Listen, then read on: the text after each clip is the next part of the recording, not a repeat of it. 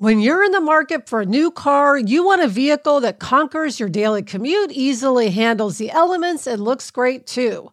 You need the reliability of a Toyota and the confidence that your investment will last. Why? Because after all the carpools, shopping trips, and weekends out, you want a car that still has plenty of miles left in it and holds its value for a great trade in deal.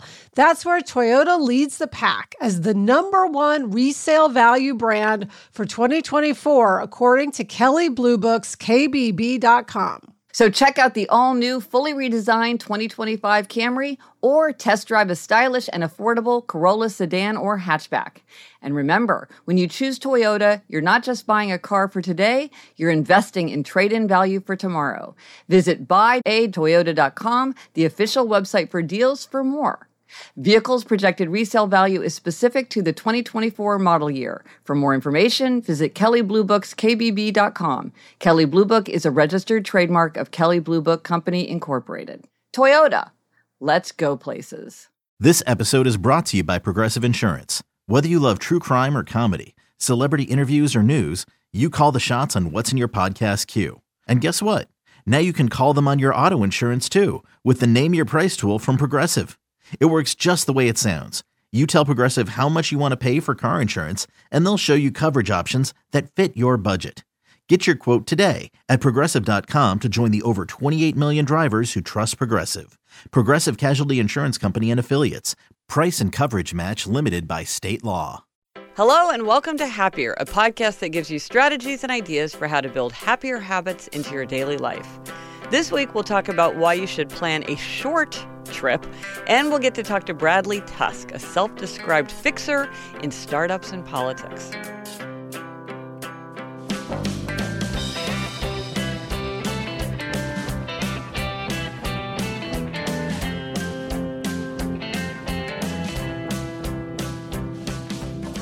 I'm Gretchen Rubin, a writer who studies happiness, good habits, and human nature. I'm in New York City, and with me is my sister Elizabeth Kraft. And Elizabeth, we have planned many short trips to see each other. That's me, Elizabeth Kraft, a TV writer and producer living in LA. And yeah, Gretch, as far back as when you were in college, we had short trips to see each other. Yes, and we'll talk about why those were so successful. But first, we wanted to let people know um, we've had so much interest in our hashtag Happier Labor Day. People just want to talk about this and share their experiences and their insights and their questions.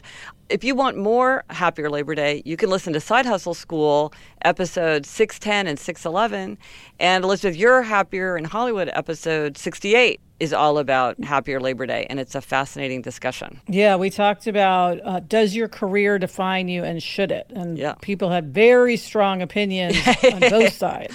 Yeah, and you, and you and Sarah on opposite sides, so it was a great discussion. Right. And Gretchen, we also wanted to remind everybody to register to vote. Yes, it's coming up. Yep. And rules are different in different states, so you have to check your own state to see when the deadline is. Yeah, and I'll, post a link in the show notes if you want the link to um, where you can find out the rules for your state. And now, Elizabeth, for our Try This at Home. This week, the Try This at Home is to plan a short trip. Yeah, Gretch, I am a big fan of short trips. Um, I've discovered that in the last couple of years. Yeah. Well, I was thinking about the short trip because when Eliza and I came out to Los Angeles over the summer, she remarked to me, she said, You know, it's funny, it wasn't a long trip, but it felt like we'd really gotten away. It felt like kind of a big episode in our summer, even though it was quite short. Mm. And that reminded me of what dad always says about visits that frequency is more important than duration.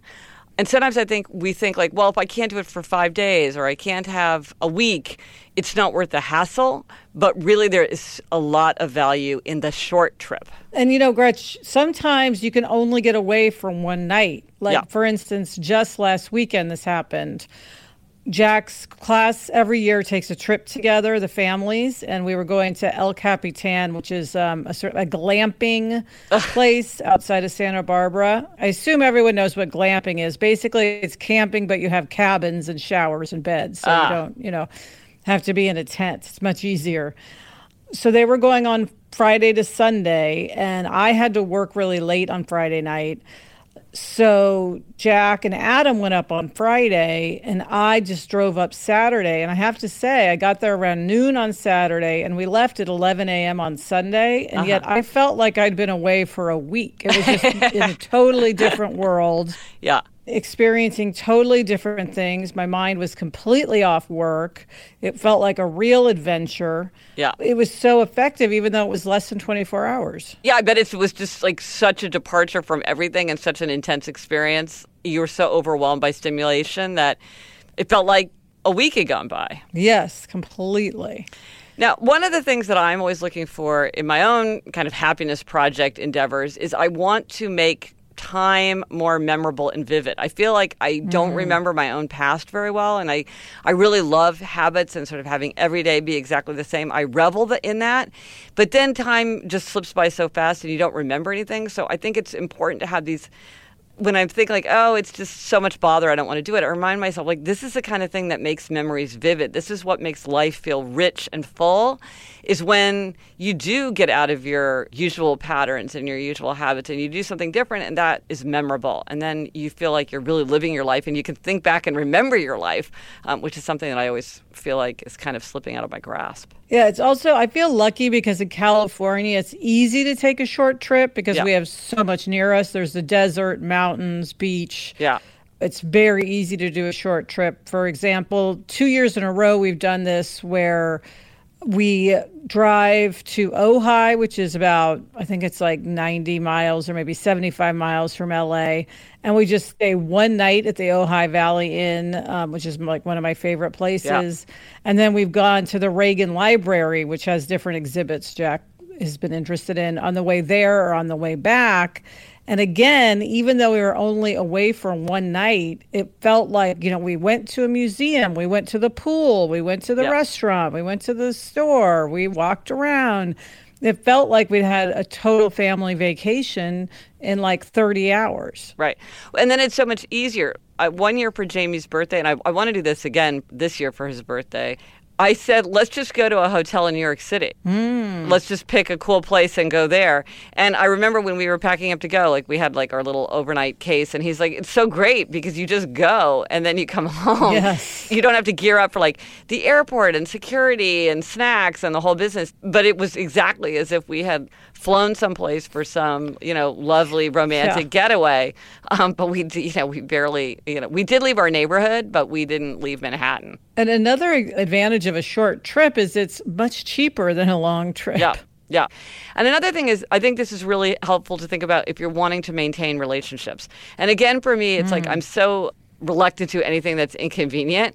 Um, I have to remind myself something like, well, you know, if I could see someone even for three hours, that's really valuable. Mm. When I go on book tour, I used to have this policy where when I was on book tour, I didn't try to do anything else. I would just be very focused mm. on my mm. events. And now I really try to say, like, well, who do I know in Chicago? Who do I know in San Francisco? Mm. And even though a lot of times there is a lot of hassle because, like, they're coming, you know, in Chicago, they're coming from the suburb and, like, where are we going to meet? And it's all this thing. But if I see somebody for two hours for lunch, it's just a short visit. It still does a lot to keep that yeah. relationship alive. And somebody said to me, like, oh, you know, my college roommate's going to be on the East Coast and I could drive two and a half hours and see her. Is that worth it? Now I think thinking about a short trip, thinking about frequency versus duration, it's really valuable. Yeah.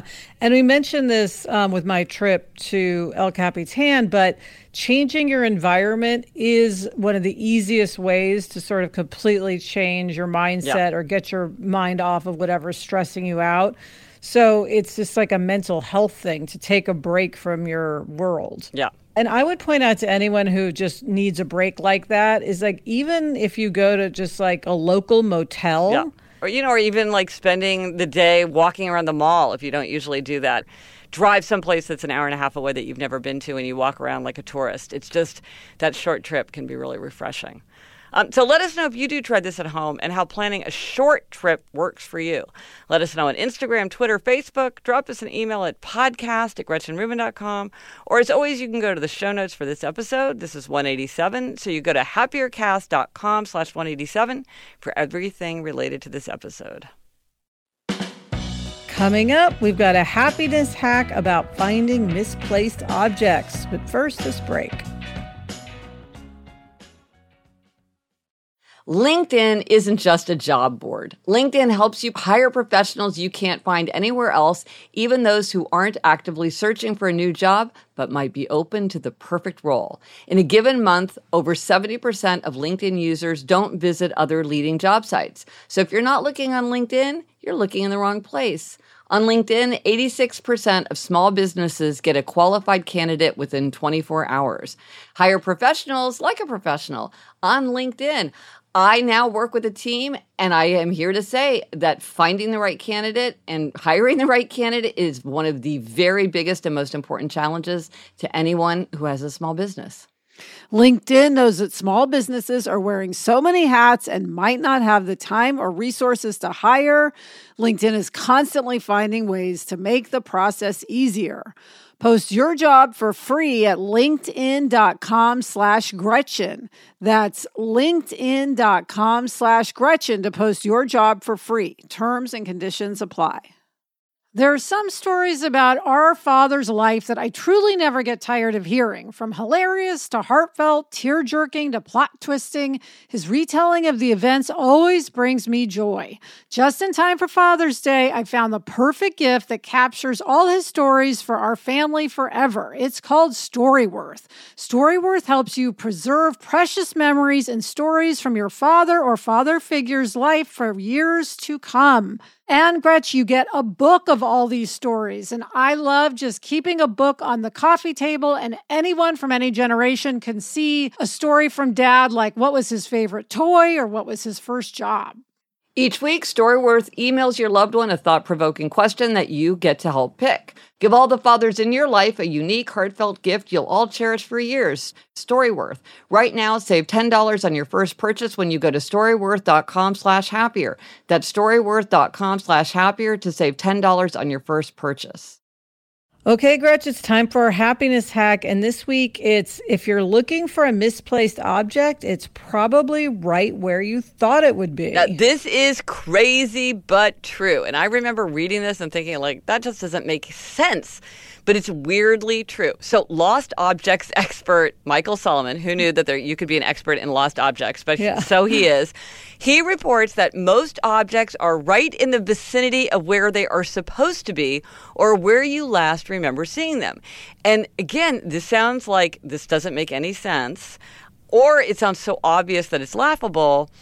But it turns out that very often it is true. If you really just go back and look where you thought it would be or where it should be, and you really, really, really look, you don't just like move a few things around or like rifle through your, your purse, but you really, really look, surprisingly often that is where the thing is. Yeah, Gretch, you told me this a few years ago and it really stuck with me and I use this like rule in my mind all the time yep. and it works. Just the other day, Adam couldn't find his glasses, and we were looking all over for his glasses. And I'm like, Well, you went to bed last night. They've got to be somewhere around the bed. Yeah. There's just nothing else makes sense. Right. And sure enough, eventually we found them like wedged between the mattress and the uh-huh. wall behind the bed. Yeah. And they had just slipped down. But we could have wasted, you know, 45 minutes running around the house figuring out what it's like why would he have taken yeah. you know his glasses off in the garage right. just makes no right sense right right right. but you can get into that mode of just being like so frantic yeah. that you're just looking everywhere um, i do this a lot of times because i have a backpack and i always put my wallet in this one very specific place mm. and I'm, I'm, very paranoid about like where's my wallet where's my phone where's my stuff and sometimes i like get all worked up because i think i've lost my wallet and i'll look in my backpack and i'll be like it's not there it's not there but then i think okay slow down look very, very carefully in every pocket in every possible way. Mm. And 99% of the time, it was in my backpack the whole time. It just was, it, for, for whatever reason, I didn't see it in that first kind of frantic pass. Yeah, it's, it really saves a lot of time if you just first focus on that area. Yep. Then what I find is even if I do start looking elsewhere, I if I go back to that initial place, eventually I'll find it. look it. closely too. Like for you, it wasn't like, oh, I'll check the nightstand, I'll check the nightstand, I'll check the nightstand. It's like look under the bed, look to the side of the bed, look in the covers. Mm-hmm. Or you know, my kids always do this thing where they look, look, look, and then I'm, i pick up their backpack and it's under the backpack. I'm like, you got to look uh, all around. Yeah, but this really yeah. matters because it seems like a small thing, but one study estimated that the average American spends 55 minutes a day That is almost one hour Wow. looking for things. So first of all, put things back where they belong, and second of all, if you can't find them, look in that place. Yes. Bonus hack: if you can't find something, clean up. That's the other thing. Clean up. Mm. Look where you think the thing is. It works. So give it a try. Next time you can't find your keys, look exactly where you think they are. Now it's time for a happiness interview. And here's the strange thing. Uh, when we sat down to record this interview, Elizabeth had to be called away uh, as part of her very fancy Hollywood job being the showrunner for The Fix. And so it was just Bradley and me for this conversation. Bradley Tusk is one of my husband's closest friends, and through Jamie, I've been friends with Bradley for several years. Plus, we also had the chance to work together briefly on an issue related to organ donation. He's a venture capitalist who works with startups to manage political risk. He's the CEO and founder of Tusk Ventures, the first venture capital fund dedicated to working with and investing in startups in regulated industries. In his career, he's worked with startups like Uber and Lemonade, and in previous incarnations, Bradley was Mayor Bloomberg's campaign manager in New York City and deputy governor of Illinois. He has a podcast called Firewall, where he talks to the most influential investors, policymakers, and entrepreneurs about the latest trends in the venture space, tech world, and political arena. In fact, if you want to listen to an interview he did with my elusive husband, Jamie, I will post a link to that in the show notes. As if that's not enough, Bradley also writes a column for The Observer, and if that's not enough, he just published a riveting book called The Fixer My Adventures Saving Startups from Death by Politics. I read it in two days. So, Bradley, I'm so happy to have you here in the studio in Brooklyn with me. Yeah, I'm very happy to be here. Thanks for having me. We talked about what you do, but explain it in a little more casual terms. Like your job sounds very cool. What are you What are you doing day to day? Uh, day to day, I run a venture capital fund that we invest in startups and regulated industries. But the more interesting part is we then run all of the political campaigns to make it possible for them to operate. So whether it's Uber being able to offer ride sharing, or Bird being able to offer scooters, or Lemonade being able to sell insurance, all of these things require some level of governmental either approval or fighting, and we're the people who do the fighting. Because since they're heavily regulated, you have to deal with the regulations. It's not just like doing something where you can just do it your own way. Yeah, I mean, usually, you know, my day is one of two things. It's either entrepreneur has a new idea that no one's ever thought of before. As a result, the laws are kind of silent as Right. to that because if the lawmakers could have thought of that, they'd be tech entrepreneurs and not bureaucrats, right? Um, entrepreneur starts making some progress. Entrenched interest in that industry does not want competition, starts getting nervous. Entrenched interest tends to give lots of money to the politicians, leans on the politicians to say, this isn't allowed. Right. And then our job is to A, totally beat up the entrenched interests, and then B, convince the politicians and regulators that either yes, it is allowed, or if not, change the law to make it allowed. The other side of it, which actually is even more interesting, is something like crypto or drones or autonomous vehicles where there are no regulations, there Right. are no incumbents, the whole thing is brand new, and it's just what do we do? How, Right. What kind of regulatory framework should there be? How should these things be regulated? What kind of laws should and shouldn't we have? Um, that tends to be the more interesting conceptual part of our work, but most of the day to day is just fighting. Right, right. Well, one of the things that's clear from everything you do is that you're just enormously productive and in kind of a lot of different areas simultaneously. So you're not just working like 24 7 in one direction, you've got lots of balls in the air. So, Yeah. what are, do you have some secrets to how you manage to be so productive in so many different fields? Yeah, I mean, so-? So, I think you know what Gretchen referred to. We also happen to own a political consulting firm, Yeah. a casino management company, a digital archive company. I've got a family foundation pursuing different Yeah. things. You got a million things a lot of going things going on, right? So, one, Plus, you have two children. 12 year old and a 9 Yeah, year you know, your wife is busy, yeah, she's got her own My per- wife's a yeah. professor, and yeah, Yeah, and I generally yeah. like my family and Yeah. spend time with them. Um, so, with all of that said, Yes. a couple of things. One is I do think it helps that I'm probably a little ADD and really feel more comfortable doing 12 different things Mm. at once than one thing at once. When I'm doing one thing at once, I tend to get really bored and end Mm. up starting to have trouble. So, the only time in my life I've, I've ever worked at a big company was at Lehman Brothers. Uh, I was running a group to privatize state lotteries. And the truth is, I was so happy when they filed for bankruptcy because it was such Oh. a great excuse to get out of there. Ah. Because I was so bored. So you thrive on I thrive on a slight amount of chaos and variety, which is why I've been attracted to both technology and politics, right? Which are both businesses that are sort of laden with chaos and variety. Um, but in terms of the tactics, two things I think that for me make the most difference. One is every day at 7 a.m., every one of our portfolio companies, every one of our clients, everything we're working on, an email goes out saying, here's what's happening today. every jurisdiction, every issue, every tactic, and it basically does three things. One, clients love it because, like, hey, you know, I'm just waking up and these guys are already working on top of it. Um, two, it's quality control for me. So as my I'm CC'd on every one of those emails that my team sends out, so I know what everyone's doing. It's a good way to manage people. But three, everyone's just on the same page, right? Right, right. You don't lose time all day to sort of confusion and miscommunication. Yeah. It's right there in writing. If they disagree with whatever it is, they can just speak up and say so. If they don't speak up and say so, we assume it's fine and we just keep working. And because it's every day, it keeps everything chugging along kind of at that steady state. Yeah, we run everything as if it's a high stakes political campaign. Mm-hmm. The same structure and disciplinary organization that you see in a big presidential campaign or mayoral, gubernatorial, or whatever it is, is the way we try to approach every single thing we do. If, if you, you remember, you and I worked on a project like maybe seven or eight years ago Oh, on, yeah. on organ donors, Yes. and we had success. And it was in part because even though it was a, it was a nonprofit and it wasn't quite probably uh, as big dollars as, as some of the other things that, that we were working on, we treated it like there's Yes. an election day and we win the election if it becomes easier for New Yorkers to donate their organs, and we lose the election if Yeah. we don't change the rules, right? Yeah. And so that's just kind of how we approach everything. And Uh-huh. then personally, um, the end of the day, I don't finish a day until I've completed everything the to-do list, wrote the next day's to-do list, Ah. Uh-huh. and then every call, email, and text has been dealt with. Dealt with might mean responded to. It might mean forwarded to someone else to deal Mm-hmm. with. It might mean this person's a lunatic and I'm choosing proactively Okay. not to reply to this thing. Right. But you Uh, have inbox zero, yeah, it- essentially. It, has to be inbox zero, and part of it's just being really OCD. But um, you know, I flag emails all day if I can't deal with it at the moment, and there's no end to the day until all the flags are gone. Well, one thing that's always interested me uh, about you personally, Bradley, is that your demeanor, like if I'm just sitting here with you, you have a very kind of calm demeanor. Um, you're very, very thoughtful. You're very contemplative. You kind of think about a lot of big issues, you know, as well as sort of day to day and kind of, you know, you're very competitive, but you're also very kind of thoughtful in a transcendent way. And yet you're very, very comfortable with conflict.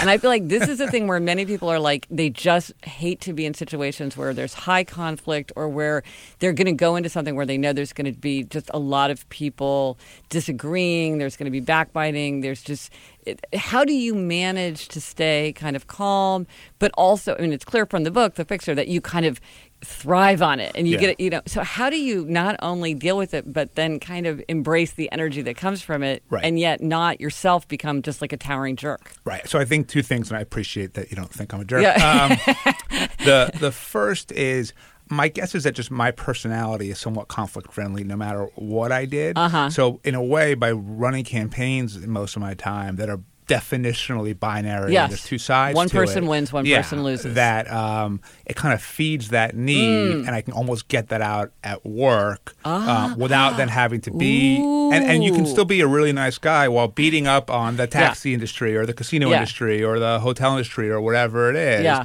because it's not personal, right? So that's interesting. So for you, there really is a very big distinction between kind of uh, on the issues being opposed to somebody and thinking you should lose and I should win, and then also, but not feeling like it's a personal battle where I feel completely like we have to hate each other or kind of despise each other. Sure. Not yeah. only that, I mean, you can even get get meaning and fulfillment out of it, right? So, Yeah. my foundation, we do two things, and one of them is we focus on hunger issues, and we fund and run campaigns around the U.S. to expand school breakfast. Um, all the studies show that the same kids who don't get breakfast at home also don't get to school early to get the school breakfast, so Uh-huh. the program is kind of useless. But when they, it's called breakfast after the bell, when they just hand it out in the homeroom to everyone, the numbers and the math changes dramatically, both in terms of who gets fed and then how they go about their day. So we run campaigns in lots of different states. Uh, we've passed them in seven states so far. It's about two and a half million kids have been impacted. That mandate that this happens. Look, it's a campaign, right? There's Right. a binary outcome. We win or we lose the Uh-huh. campaign, and we've lost some as well. Uh-huh. Um, and as a result, there is a certain amount of inherent conflict in all of it. But it's conflict for good, right? Right. If we win, Right. More kids get food. That's a good thing, right? So I think you can also say, especially if you are listening to this and you are conflict friendly, um, what are things that most people don't want to do because they don't really love conflict? Right. And if you're willing to step in and do it, A, there's probably a lot of opportunity there that you might not see otherwise. Yeah. And B, you know, there's a chance to do really interesting things that sometimes can make a difference. Well, and also it's this idea of like harness your nature. If you this is something that you can do and other people can't, then this is a strength that you have that maybe other people can't. Um, and another strength I think that you have is to d- work with difficult people. You've worked with many demanding people. Yeah. Demanding people who are not difficult. Um, though being demanding is a form of being difficult. And then people are just like plain out difficult. Um, and in particular, you worked for Rod Blagojevich. I did. So refresh everyone's memory about what happened with Rod Blagojevich and how did you get through what must have been an incredibly difficult period for you? Yeah. you? So, um, for the names that sounds familiar to the people listening to this, remember the guy with the funny hair and the name who tried to sell the Obama Senate seat in Illinois, was governor of Illinois, went to jail? That's Rod Blagojevich. And he was your boss. And he was my boss. I was the deputy governor of Illinois for four years. And it was a crazy situation because, you know, had Rod pled insanity at his trial, I think they would have had to have given it to him. But the problem is, crazy people don't think they're crazy, right? Uh-huh. He thinks he's totally sane and normal. Um, and so as a result, we had for the four years that I was there, just kind of insanity all day, every day. By the way, sometimes fun too. He could Yeah. be a really fun guy. it's certainly fun to read about it in your book, But but, you I'm never like, I don't knew- think I would have enjoyed it. when, when you saw he was calling you, or when his Mary Stewart, his secretary, would, would call you and say, "Call Rod." It could be a conversation about the Cubs. It could be a conversation about the weather. It could be this paranoid rant about how everyone's trying to get him. Um, and the problem in Illinois politics is sometimes that paranoid rant is actually accurate, and everyone is trying to get you. Right. Right. So it was always felt like we were just dealing with both uncertainty and conflict all day, every day. And part of my job, and it was a really hard part of the job, was to say no to bad ideas, right? Yeah. There's one chapter in, in the book where we talk specifically about him asking me to do something illegal, which was to extort con- then Congressman Rahm Emanuel. Luckily, I said no and put a stop to it. yeah, and that you saved me from reported getting it, and yeah, trouble. you were in the clear. It worked out for me, but but the reality is that's one example of what was probably over four years, a th- literally because it was 12, 1300 days, a thousand fights, right? Yeah. Where he would want to do something that just even if it wasn't illegal, just stupid or Yeah. crazy. So how and I have to say no. I mean, basically, I made a really hard choice, which was I'm going to say no. My job on a day to day basis is going to be a lot less pleasant than it could be otherwise. I'm going to fight with this guy constantly. And there were periods where I said I can't do it anymore. I flew to New York for a week and, and didn't want to go back, um, but realized that I had a pretty great opportunity. I was 29. I was getting to run the fifth biggest state in the country, and, Yeah. and it was a lot I got to do. But said no consistently, took all the beatings, but was able to a get some good things done and b stay out of trouble. Uh, one of the people I worked with, who was the chief of staff, had a different strategy. He just said yes to everything, and his view was, "I'll really work the inside, internal inside game, inside politics." I'll be the favorite son and I'll get whatever I want. What he ended up getting was was a jail sentence, um, and not even because he was really proactively seeking to do illegal things. He just got pulled He just got pulled in because he wasn't willing to say no, and I get it. It's not fun to get screamed at. But did you were you often in situations where you felt like you really had to think about like is this illegal or is this dishonorable? Were you constantly making that kind of judgment, or or it wasn't at it was, that it level? was mainly more is this irrational and illogical Sure. as opposed to illegal and dishonorable. Right. The only clearly legal one was the time that he wanted to extort Rahm Emanuel. That was actually not that hard to deal with because it's like, no, you can't demand a political Right. fundraiser in return for a government grant. That's illegal. So for We're you, that was that one was actually 100%. pretty easy. Right, right. Now, on the podcast, Alyssa and I talk a lot about my four tendencies framework, which is are you an upholder, questioner, obliger, rebel? And for people who don't know, I will post a link uh, to the quiz in the show notes. I think 1.6 million people have taken the quiz now. I mean, you are one of the the smallest group, but the most conspicuous group. Rebels. You're a rebel. Yeah. Yeah. Uh, yeah, I've obviously, you know, given that, that Gretchen and Jamie are close friends of mine, I've, I've taken the test. Yeah, a- you- a you- bunch of you're an innocent Yeah, I've- bystander. I've Yes, no been one- aware. I'm, and I'm no- not like was on the podcast. Was like, huh, what's that test? Like, Yeah. I, I know the test. Yeah. no, Um, no one escapes unscathed. Yeah, Like, Excuse so- me.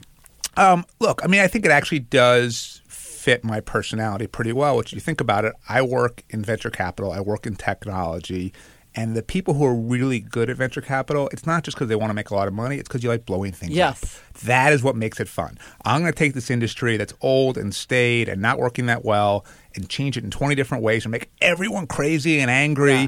But the end result's going to be a better way to get from point A to point B physically, or a better way to order uh, goods online, or whatever it is. Um, and so one of the reasons that it rang true to me when I took the test, I've taken it a few times just to see if, if, Yeah. if changes, and it's always consistently rebel, is um, it really does fit with my day job and kind of how I like to live my life. Right. But it's interesting. Like, you do use some rebels can, don't like to use things like to do lists because they don't like that feeling of being like trapped in.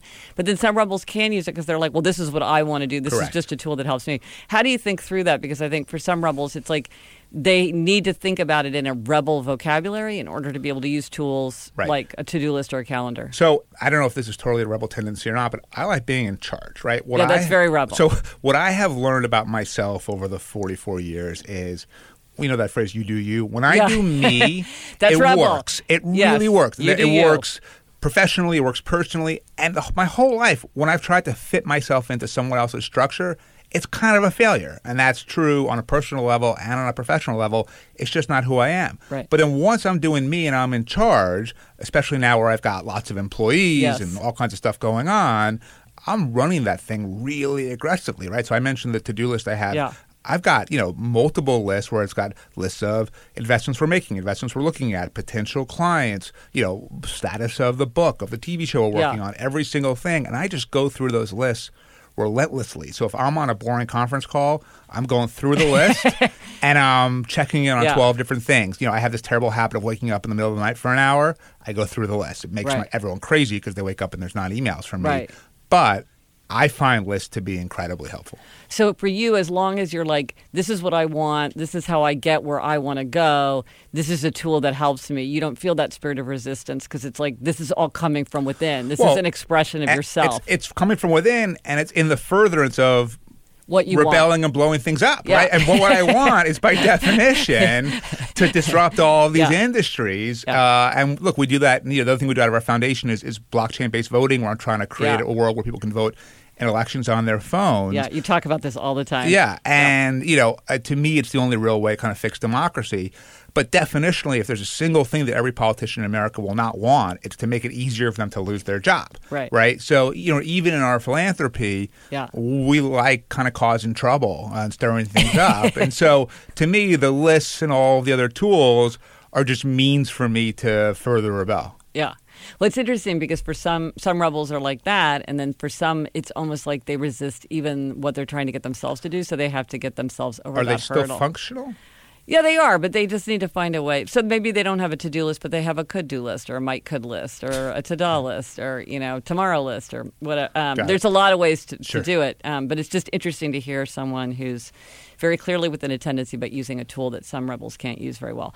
And finally, we ask every guest who comes on the podcast. Um, do you have a concrete, manageable, try this at home tip that you would suggest for listeners for something that makes you happier, healthier, more productive, or more creative? Just like something that you do that you feel like really does boost your happiness. So, two things. One is, uh, and I learned this from the Happiness Project. I make the bed. Good, day. excellent. Yeah. Uh-huh. Ooh, Rebel making And- the bed. Yeah, but I love I, it. I, read that and I was like, I think this is, you know, I trust Gretchen's instincts. Let me give it a shot. And turns out you do feel a little better when Yeah. you uh, what when you make the bed. Uh, the other thing for me, I think, is just the. Um, I feel better if my environment is kind of at peace and orderly, Mm-hmm. and so I will kind of take the time to straighten things up. Whether it's tangible and physical, or it's like, hey, we got to deal with this thing. We owe someone Right. an answer about. Are we going to come to their party or not? Yeah. Let's just answer it, right? Yeah. Let's just do everything now, not kind of put things off or on the list if we don't have to. Um, and I think it does two things. One, you're a lot more efficient and productive. And two, at least for me, then when I do relax, I really do feel relaxed. Right, right. Well, I, I've got this book coming out called Outer Order, Inner Calm, and I think that is the way a lot of people feel. Is like your life is easier, but then also your leisure feels more relaxed and more. Um, you, you really feel like you can kick back because you're not haunted by like, oh, I should return those emails and plan that Christmas vacation and. And clean up the dog toys that are all over the floor. Right. Yeah, Right, because totally. you feel it. Um, well, I know Elizabeth is very sorry that she Yeah, she could I'm so that she, sorry. that she I, missed I, I this. could 'cause blame the MTA and Governor Cuomo, but at the end of the day, it's my responsibility that I was here late. um, so this is I exactly the kind of thing that fascinates her. So sh I know she really wanted to talk to you, but fortunately, she can read the book, Yep. or she has read the book. I guess. do, yeah. So um, anyway, Bradley, thank you so much. Thanks it was so fun on. to have you in to talk. Cool. Thanks. Now, listeners, again, this interview was recorded out of sequence, and Elizabeth wasn't there. But now you're going to hear her pop back up because she was able to do the rest of the recording. Coming up, I give myself a gold star related to my glamping trip. But first, this break.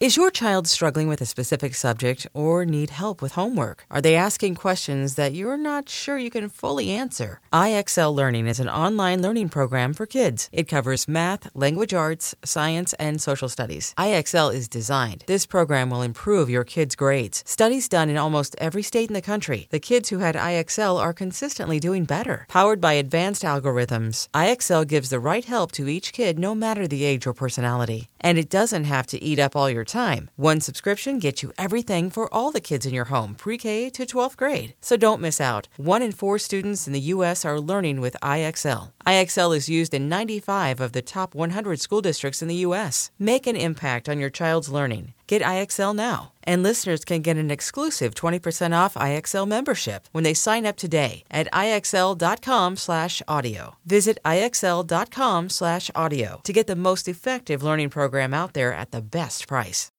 When you need mealtime inspiration, it's worth shopping Kroger, where you'll find over 30,000 mouthwatering choices that excite your inner foodie. And no matter what tasty choice you make, you'll enjoy our everyday low prices, plus extra ways to save, like digital coupons worth over $600 each week. You can also save up to $1 off per gallon at the pump with fuel points. More savings and more inspiring flavors make shopping Kroger worth it every time. Kroger, fresh for everyone. Fuel restrictions apply.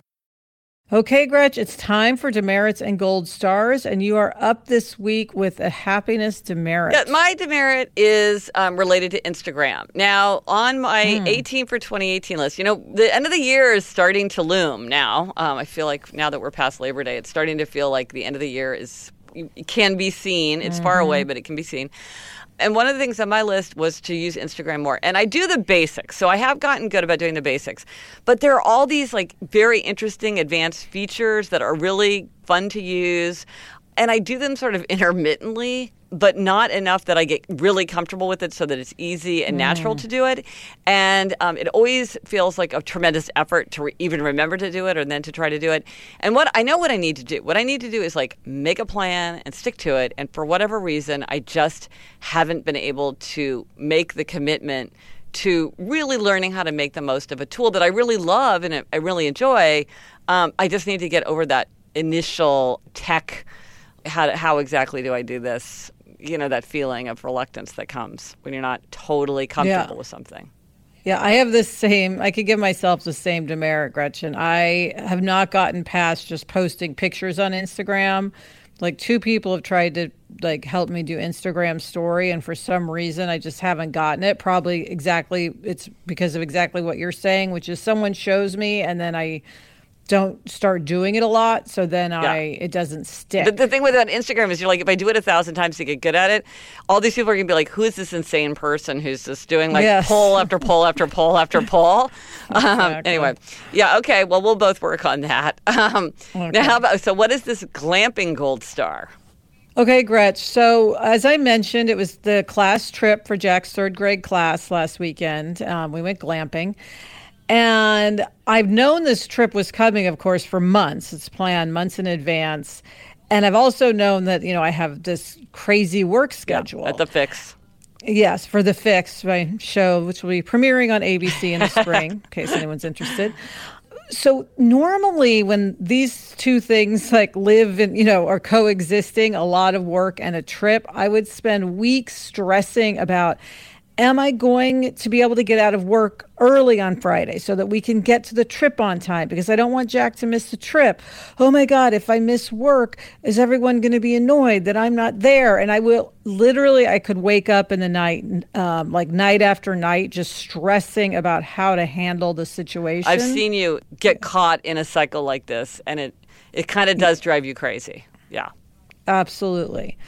This time, I somehow I seem to be evolving. I said to myself, yes, yes. I said to myself, you know what? Yeah. This is the season of sacrifice, yeah. as we've discussed. Some things are going to have to give. Yeah.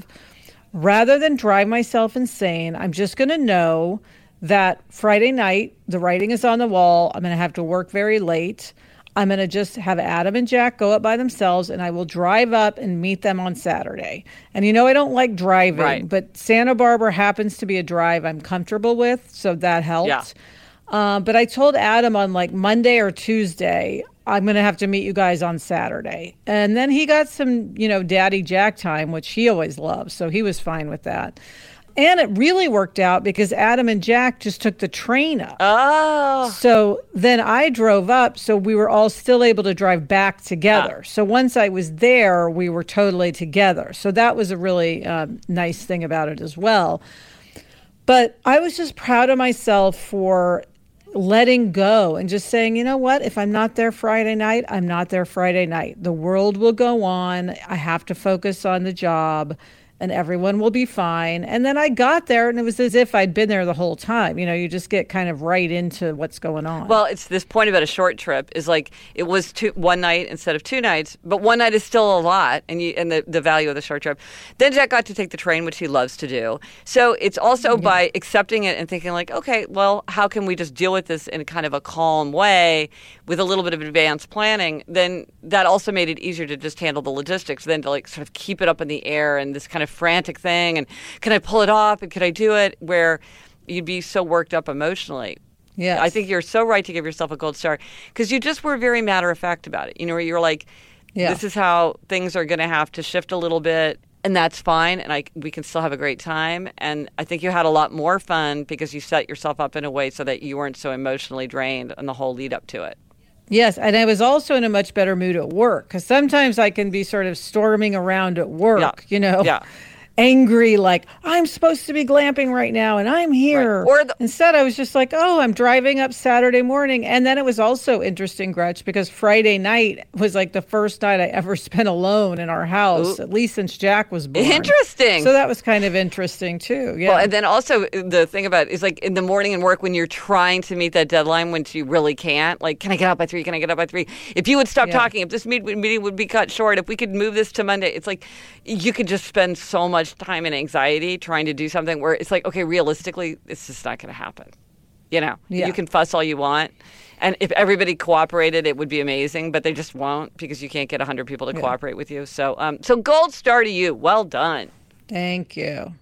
And that is it for this episode of Happier. Remember to try this at home. Plan a short trip. Let us know if you tried it and if it worked for you. Thank you to our producer, Cameron Drews.